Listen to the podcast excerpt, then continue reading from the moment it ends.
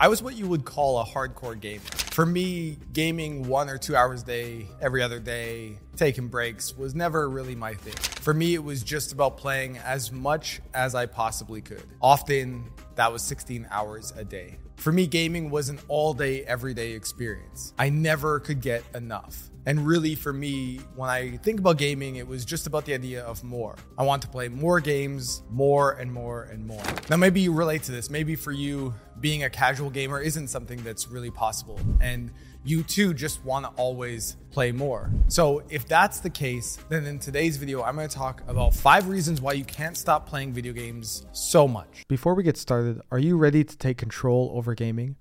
In phase one of our family program, we provide immediate strategies to stop the spiral and break through denial.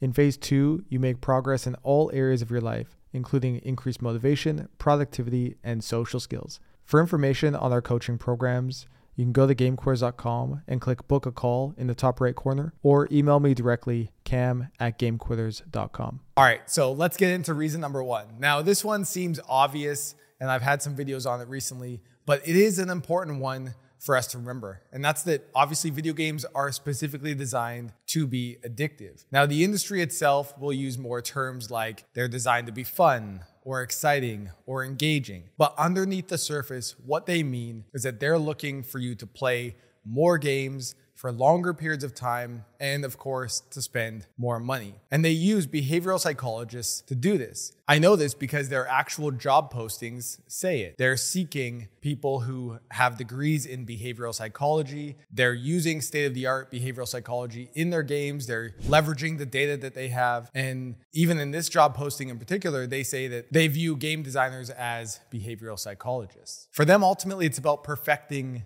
the recipe? How can they integrate things like variable ratio schedules into their games in order to keep you playing more and more? You can look at battle passes as a mechanism that provide a more specific time limit of being able to get different rewards that then also refresh after those kind of 8 to 10 to 12 weeks, in which case you continue to play Fortnite season after season. There are many different ways that game designers are leveraging behavioral psychology to keep you hooked and it's an important one for us to pay attention to. Now, there's two ways specifically I want to talk about this today. The first is that games fulfill your human needs. They provide you with an escape, they provide you with a social outlet, they give you constant measurable growth, and they give you a sense of purpose. These are all human needs that games are fulfilling in one single activity. So it's easy to justify playing more and more and more because as a human, you feel your needs are being fulfilled. The other way the games really leverage this psychology is through changing your perception of effort and reward. In video games, you get rewards instantly through instant gratification. You're constantly rewarded for all of your effort and you constantly see your progress. This provides you with a lot of motivation and increases your desire to play because it's a very rewarding experience. You know, contrast that with the real world that's not as instantly rewarding, and you have to put a lot more effort in to see your results. And now you can see why playing video games can be easily rationalized. All right, so the second reason that you play video games more than you want to is because they're so convenient and accessible. Traditionally, games weren't always available. Maybe you had to go to the arcade and actually use your real money in order to play. That had a limit in just the amount of money that you had. It might have had a limit in the amount of time you could play because the arcade would shut down. Nowadays, you know, games are on your phone. They might even come pre-installed. They're often free to play. They're also convenient because your phone is always on you. You're standing in line, waiting at the bank, you're on the bus, you're in the car, and it's easy to just whip out your phone and start playing. It almost creates a muscle memory because every moment that you're a little bit bored, you can whip out your phone and start playing a game. That means there's no longer any tension between you and gaming. It's instant. You're able to start playing without any barriers. And so it's easy to find yourself playing more than you want to. It's not an activity that, you know, it's, it's just a couple hours a day. It's now finding its way into all your everyday boredom everyday moments. So you might think that, you know, sitting down for 1 hour at night after work or school is your time limit, but then you're on the bus to school for 30 minutes, you're on the bus home for 30 minutes, you're in the car and you know your time is actually double or triple the amount that you actually want it to be. Compare that to other activities like going to the gym or surfing or DJing, which are some of my favorite activities, where it's not so easy to do them at every single moment. And so it's pretty easy for me to not go to the gym 16 hours a day or to not go surfing for many hours a day because I'll get physically tired. Whereas gaming, you know, it's always available, convenient, and you can do it from the comfort of your home. Another reason why you might be playing more than you want to is because all your friends are gamers. Especially with playing games more and more, you tend to fulfill more of your social needs online. You start to find your sense of tribe or your community. And so all your friends are then gamers. And gaming is the topic that you talk about. It's how you connect with other people.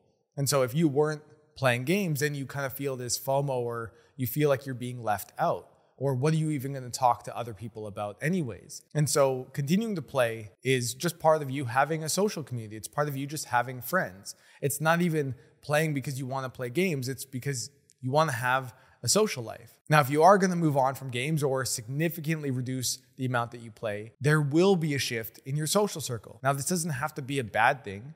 In fact, it can be a great thing. You can meet a ton of new people and people with great values and people who really care about seeing you progress in life. But there will be this transition period. Now, I've done videos on this in the past, but you don't necessarily need to get rid of all of your gamer friends, but you will need to find the ones who are supportive of you and who do want to see you do well in your life. And if doing well in your life means for you to stop gaming or to significantly reduce your time, then the friends who are supportive will be supportive of that.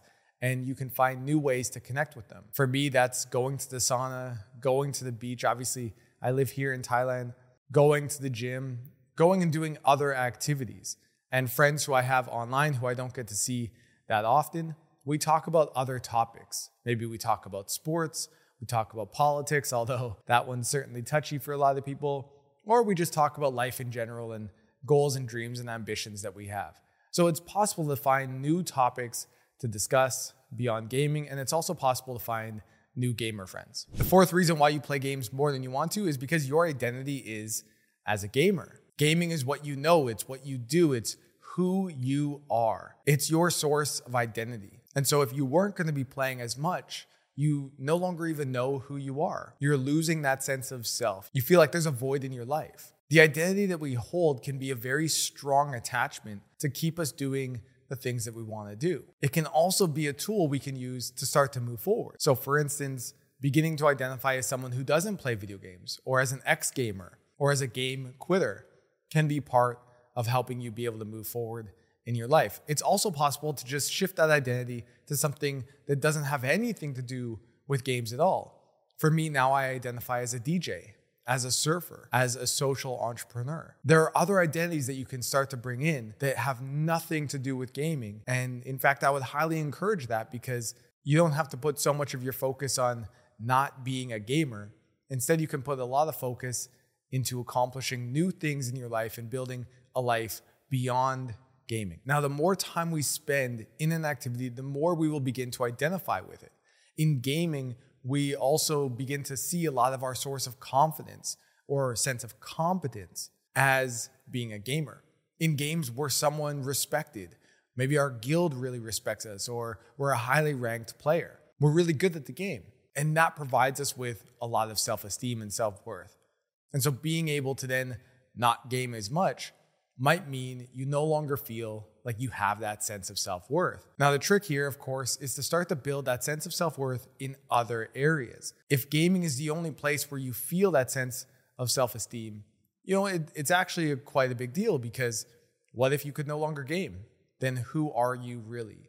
You're putting a lot of eggs in one basket, which is gaming, when having a more balanced life will bring a lot more value for you.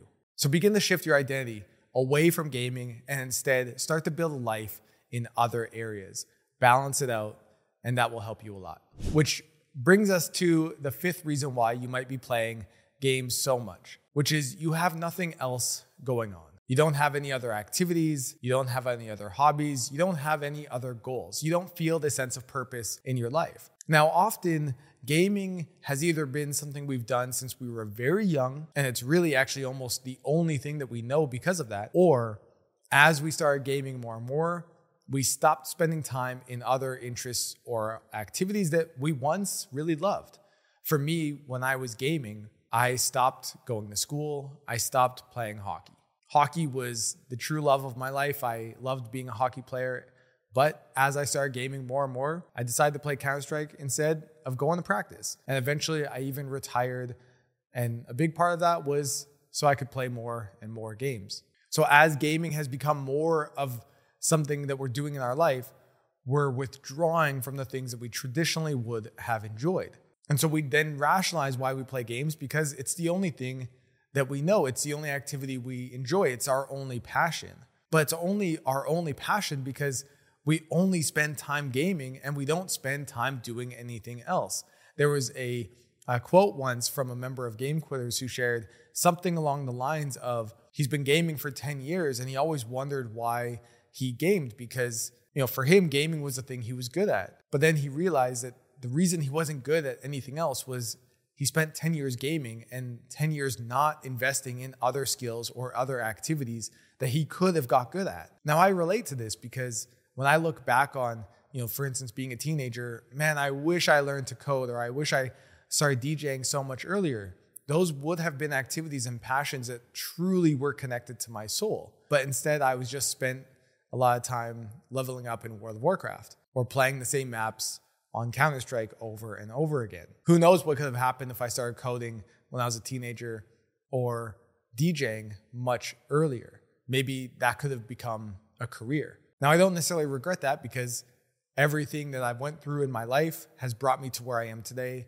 and things are much better for me now. But certainly I look back on choices I've made and wonder what could have been. So if you find that you're gaming too much, finding other things to do with your time will be a big part of you being able to make positive progress in your life. Thanks so much for listening to the Gaming the System podcast. I hope you got value out of today's episode. On GameQuitters.com, we have hundreds of YouTube videos, articles, and other podcast episodes to help you get control over gaming. We also have bespoke coaching programs where we work directly with you and your family to get gaming under control for good. For information on our coaching programs, email me directly, cam at gamequitters.com, or go to gamequitters.com and click book a call on the top right corner, and I'll share information with you then. Together, we will get your son back on track, and we look forward to working directly with you